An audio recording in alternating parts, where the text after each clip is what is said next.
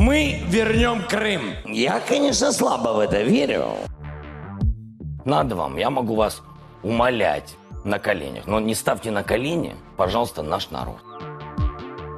Не сдавать в аренду, ни в долгосрочную, ни краткосрочную, ни в пользование, не дарить, не обменивать. Э, при президенте Зеленском мы не будем. Я бы очень хотел. Первое, перестать стрелять. И в любом случае действовать надо, пока мы не вернем всю нашу территорию. Привет, это подкаст «Слушай сюда». Каждый четверг здесь мы с авторами Крымреалии обсуждаем их материалы, опубликованные на нашем сайте. Меня зовут Настя Бабкова, и сегодня со мной в студии Олег Гнатюк. Он готовил видео, в котором разбирал, что говорил Владимир Зеленский о Крыме и как артист, и как кандидат в президенты. Привет, Олег. Салют, салют первую очередь я хотел бы передать привет моей коллеге Даше Степановой. Она первая взялась за анализ слов Зеленского, и я лишь подхватил эту эстафету, ну и вел ее до конца. Uh, скажем так, некоторое количество скетчей 95-го квартала и заявлений Зеленского, когда он еще фигурировал в качестве шоумена, мне пришлось посмотреть. Ну и программа. Конечно, громогласная предвыборная программа кандидата Зеленского, которую по заявлению его команды писали вместе с украинским народом. Но тут стоит заметить, что она очень короткая, и анализировать ее нетрудно. И тому есть объяснение, ведь она имеет ограничения на количество знаков. Э, кандидат в президенты Украины не может написать Талмуд и опубликовать его в качестве программы. А ограничения установили на уровне 12 тысяч знаков. Я думаю, мы сегодня и этот вопрос тоже детальнее обсудим чуть дальше. Обязательно обсудим и, собственно, программу э, Зеленского, его обещания о Крыме, все, что он говорил и как о нем шутил, это будет темой на наши ближайшие 20 минут. И вот Владимир Зеленский уверенно побеждает Петра Порошенко на выборах. Угу. Конечно же, вся страна, и Крым в том числе, затаили дыхание и ждут, что же будет дальше. О, да.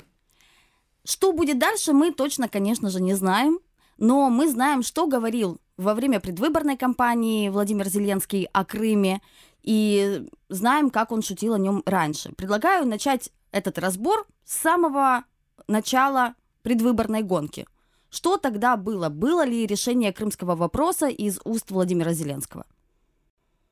Ну, собственно, в 12 тысячах знаков кандидата Зеленского – программы кандидата Зеленского нет ни слова о Крыме. То есть мы, по сути, можем лишь догадываться, что именно имеет в виду политик Зеленский, когда декларирует возвращение оккупированных территорий. Сейчас будет цитата из программы, звучит это примерно так. «Перед гарантами Будапештского меморандума и партнерами из ЕС мы будем ставить вопрос поддержки Украины в стремлении, в частности, вернуть временно оккупированные территории».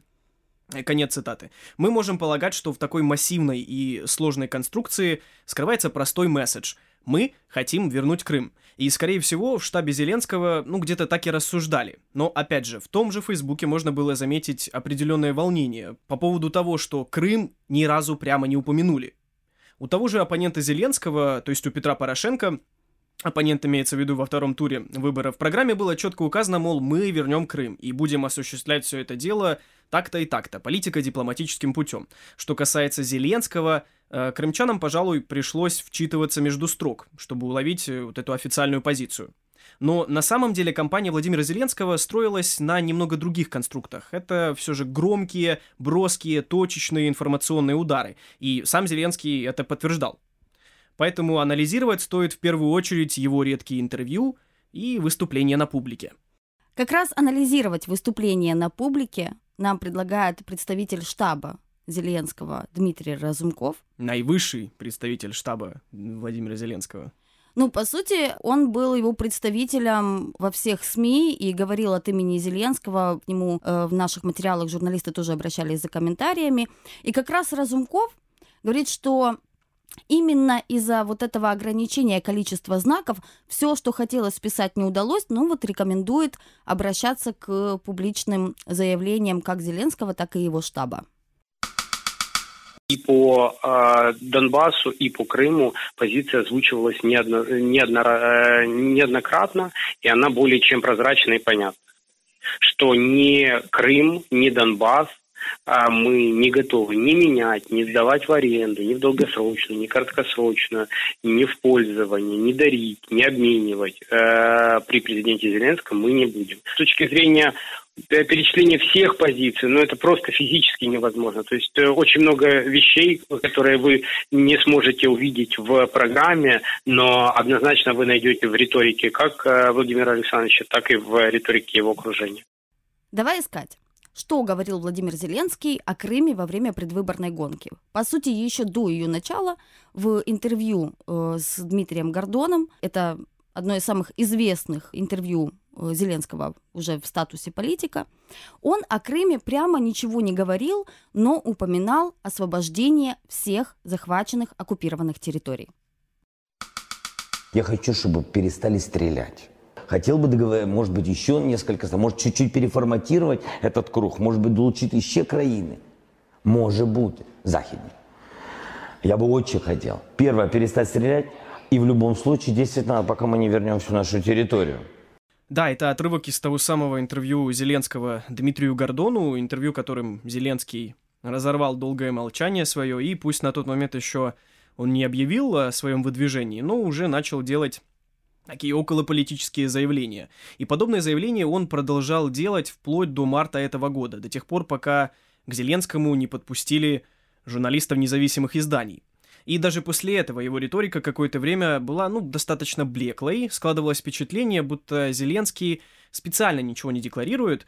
И тут мы можем лишь делать предположение. Возможно, он не хотел отпугнуть э, часть электората, часть людей. Возможно, он просто боялся оступиться и, ну, руководствовался заветами Бродского. Он не выходил и не делал ошибку.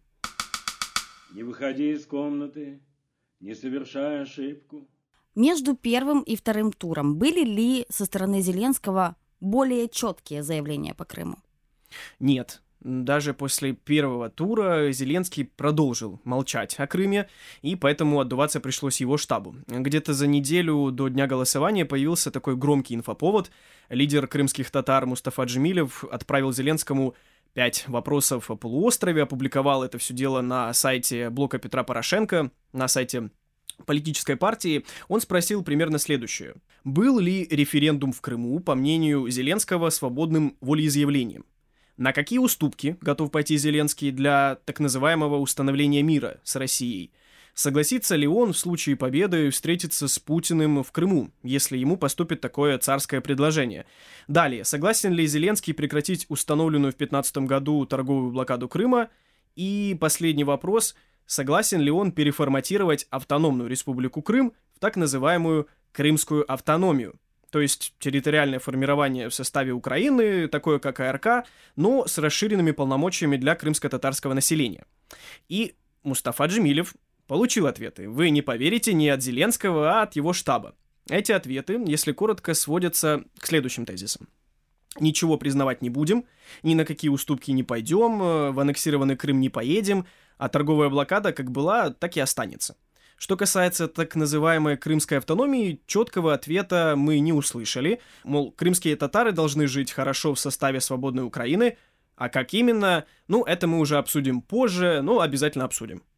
Ну, там, насколько я помню, конкретно в ответе про крымско-татарскую автономию команда Зеленского ответили, что да, безусловно, крымские татары имеют право на самоопределение и э, на особую роль, но уже после деоккупации Крыма. Да, это важный момент. Было сказано в таком ключе, что, мол, мы поговорим, мы даем крымско-татарскому народу определенные гарантии, на данный момент мы их не даем, мы их дадим чуть позже, вот после того, как произойдет деоккупация Крыма.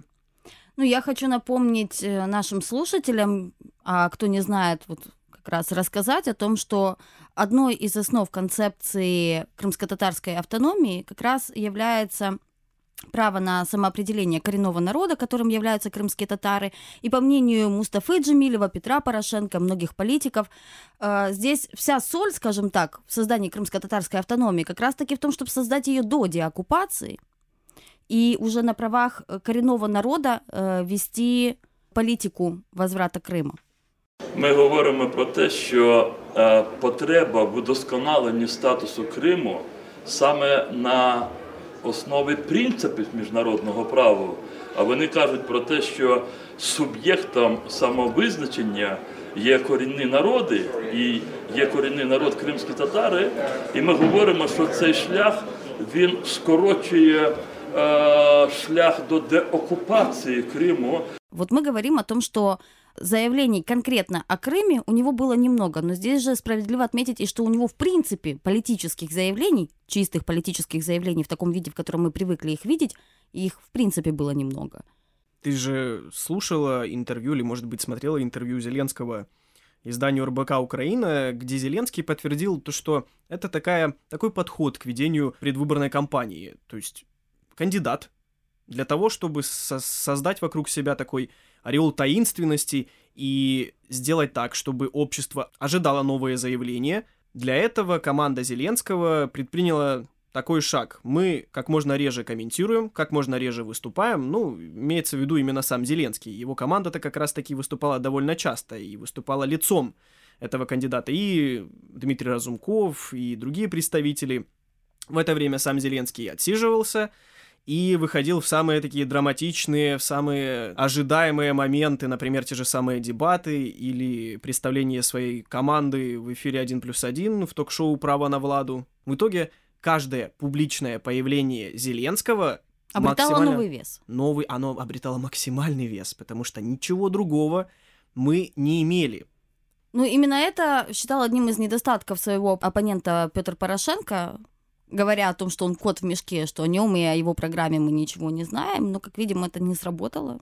И вот все-таки с огромным отрывом э, Владимир Зеленский побеждает Петра Порошенко. Да, но на самом деле не только Петр Порошенко имел претензии по этому поводу к э, Зеленскому. Э, Часть украинского там, гражданского общества на самом деле тоже выступала за то, чтобы Зеленский как можно чаще комментировал, как можно чаще появлялся на публике и отвечал на те вопросы, которые ему задают. Ну, у него для этого будет еще пять лет. О, да. Будем следить за этим. Коротко мы разбирали этот вопрос, почему Крым так мало представлен во всех программах кандидатов с Дмитрием Евчиным в другом подкасте «Слушай сюда». Его можно будет найти и на сайте, и на всех наших каналах. Владимир Зеленский политик – это человек, с которым мы познакомились меньше пяти месяцев назад. Ну, собственно, в новогоднюю ночь, когда он заявил о том, что он все-таки идет в президенты и Ну выбирает да. для себя. э, Он говорил, что у украинцев есть три пути. Третий это попробовать изменить что-то самому, чем он э, и занялся. Но до этого все украинцы, да и за пределами Украины знают Владимира Зеленского как шоумена, как комика, как руководителя известного шоу «95-й квартал».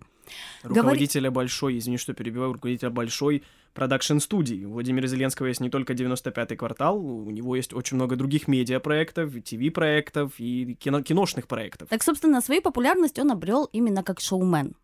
Говорил ли Зеленский артист о Крыме? Ой, еще как говорил. Чего только стоит э, скетч 2014 года, в котором Зеленский играет такого слегка замученного похмельем Петра Порошенко, который якобы обращается ко всем украинцам и поздравляет их с Новым годом. Я бы хотела чуть-чуть больше контекста. А почему Петр Порошенко с похмельем в скетче Зеленского? Я не знаю, так э, авторы студии «Квартал 95», так они видели Петра Порошенко после новогодней ночи. Угу, то есть это после празднования Нового года. Ну, очевидно, да. Я уже не помню на 100% контекст, как там это все изображалось, но суть в том, что вот Петру Порошенко довольно плохо. Чувствует он себя не лучшим образом, и ему тяжело добирать слова. И в частности, поэтому он сказал, что вот, собственно, я не очень сильно верю в то, что, в то, что мы вернем Крым. Я, Петр Порошенко, обещаю, в следующем году мы вернем Крым. Я, конечно, слабо в это верю. Ну, а шутки о самом Крыме после аннексии э, были ли в 95-м квартале, и что э, там высмеивалось? Ну, стоит сказать, что помимо уколов в сторону Петра Порошенко, в сторону его окружения, комики студии Зеленского, да и сам Зеленский, не раз обращались как к социальным проблемам в Крыму, так и, в принципе, к теме аннексии полуострова. Ответьте, каково же сейчас живется в Крыму? Да хрен с ним, это вода. Это вода, да. Можно водички? Да, конечно, вот стаканчик. Не надо стакан. Я думаю, на этой шутке посмеялись все, кроме крымчан. Ну, все ли выступления Зеленского и шоу «Квартал 95» были такими сатирическими? Ну, ты знаешь, артисты квартала, они такие, они любят апеллировать к сентиментам. Чаще всего это приводит к тому, что артисты выходят в конце выступления и поют слезливую песню. Хорошую или плохую, но поют. И одна из таких песен — это пародия на композицию Аллы Пугачевой «Не отрекаются любя». Великая, вне всяких сомнений, композиция в исполнении «Квартала 95» она превратилась в «Не отделяются любя». Не отделяются, любя. В чужом краю не ищут счастья. Мы не устанем ждать тебя. И ты придешь и скажешь «Здрасте». Ну, сейчас мы обсудили вторую сторону Владимира Зеленского. Это Владимир Зеленский артист. А имел ли он какую-то явную гражданскую позицию в 2014 году? Не со сцены он что-то говорил о том, что думает о происходящем? Если не со сцены, то, ну, можно вспомнить один эпизод, который Владимиру Зеленскому до сих пор вспоминают. Вопрос поднимался, в частности, на так называемых дебатах, которые проходили на Олимпийском стадионе в Киеве. В общем, в 2014 году, э, в разгар аннексии Крыма, он еще не будучи политиком, не так тщательно фильтровал свою риторику, и в один момент в студии канала 1 плюс 1 Зеленский даже обратился к Путину, я очень хочу обратиться к господину Путину. Уважаемый Владимир Владимирович, не допустите со своей стороны даже намека на военный конфликт. Потому что Россия и Украина, мы действительно братские народы. Я знаю миллионы, я, я знаю тысячи людей, которые живут в России, замечательные люди, мы одного цвета, у нас одинаковая кровь, мы все друг друга понимаем, независимо от языка. Если вы хотите, ну, я лично, я вам честно говорю, я готов, не знаю, надо вам, я могу вас умолять на коленях. Но не ставьте на колени, пожалуйста, наш народ. И к нашим украинцам хочу обратиться. Ребят, мы великий народ, вы великий народ. Мы одна страна, абсолютно. Мы все друг друга безумно любим. Ни Европа, ни Россия. Думайте только о себе. И если нам сегодня не может помочь Бог, да поможет нам с вами разум и любовь. Я вас кохаю. Ну почему, собственно, Зеленскому сейчас припоминают? Что припоминают в этом заявлении? Петр Порошенко обвиняет Владимира Зеленского в том, что тот якобы был готов стать перед э, президентом России Владимиром Путиным на колени. Ну, Владимир Зеленский это все отрицает и но а, он любит вставать на колени, мы это уже поняли. Да, в частности, вот как раз на дебатах это все привело к тому, что оба кандидата стали на колени. Сначала Зеленский сказал, что готов встать на колени перед каждой, э, перед каждой матерью в Украине, которая потеряла своего сына. И после этого Петр Порошенко не устоял, буквально через мгновение тоже стал на колени, однако в обратную сторону, в сторону украинского флага и поцеловал его. Как Владимиру Зеленскому, уже как к будущему президенту, сегодня относится в Крыму, что думают о его победе, мы узнали на улицах Симферополя, наши корреспонденты пообщались с местными жителями и с гостями города, и вот что они нам сказали. Мне кажется, у них просто не было другого выбора. Да. Из двух кандидатов, либо Порошенко, либо Зеленский, тут уже как бы другого, третьего уже не дано. Кого, кого выбирать? Из двух зол, как говорится, выбрали то, что новое.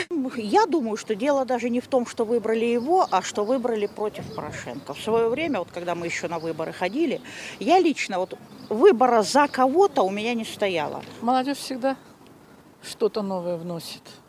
Конечно, будет меняться, надеюсь. Зеленский, фамилия его соответствует, зеленый он и есть зеленый, а выбрать некому народу, хотя народ зомбирован там. Ну, из двух вариантов, самый худший и худший. Выбрали более лучший. Спасибо, Олег, что пришел в студию и помог еще раз нам всем собрать в кучу заявления Владимира Зеленского и его команды о Крыме. Эти видео можно посмотреть на Facebook-странице Крым Реалии и, конечно же, на сайте. Спасибо, что пригласила поболтать. Крым Реалии, конечно же, продолжают следить за риторикой Зеленского после победы. Это особенно интересно. Я немножко воспользуюсь риторикой самого Владимира Зеленского и понадеюсь, что эпоха молчания после выборов закончилась. Надеюсь, что теперь крымчане, да и, в принципе, весь украинский народ, все украинское общество войдет в эпоху ответов и конкретных действий Владимира Зеленского. Спасибо всем, кто был с нами. Это подкаст «Слушай сюда», где мы обсуждаем самые яркие, важные материалы, опубликованные на нашем сайте. Там вы можете найти и наши подкасты. А еще мы есть на SoundCloud, CastBox и в Apple Podcast. Подписывайтесь, чтобы не пропустить новые выпуски, а свое мнение оставляйте в комментариях. Пока.